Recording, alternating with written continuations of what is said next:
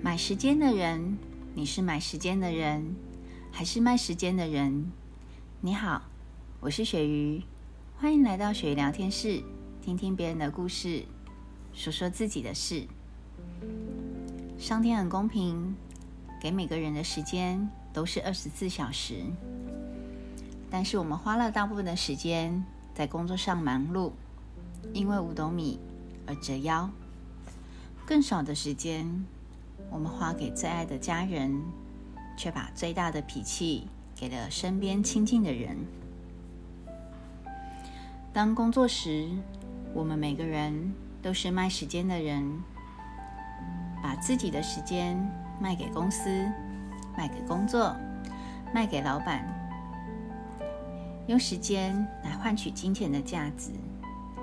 于是心里的需求并未被满足，于是下班回家后。把最真实的自己给了亲近的家人，也把最真实的怒气，包含不被认同、工作上无法获得肯定，甚至小人多多的火山情绪，也选择不再隐藏。最后灼伤的，永远是包容自己的家人。当从全职妈妈转换成职业妈妈的鳕鱼，一时间很难适应。在家庭跟工作间的纠结，总是让我每天像是个喷火龙妈妈。尤其在忙了一天的工作回家后，看见满屋子的杂乱，衣服没洗，餐桌没收，满桌子满盘碗盘杯盘狼藉，孩子的功课未完成等等。另一方面，先生正好整以暇的看着他的手机影片。面对我的质问，只是淡淡的说：“他们不听我说的话，我都已经说了。”被怒气占满脑袋的我，压根听不进去猪队友解释，一边发火的生气，一边整理着家务，一边满满的抱怨。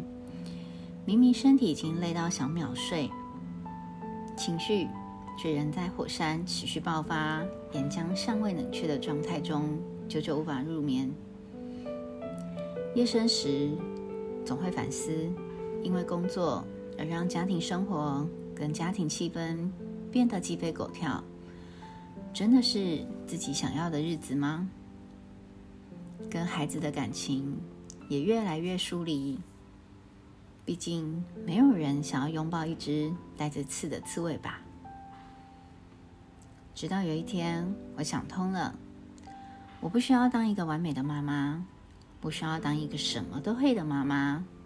孩子们要的是一个开心、快乐且愿意聆听、陪伴与分享的妈妈。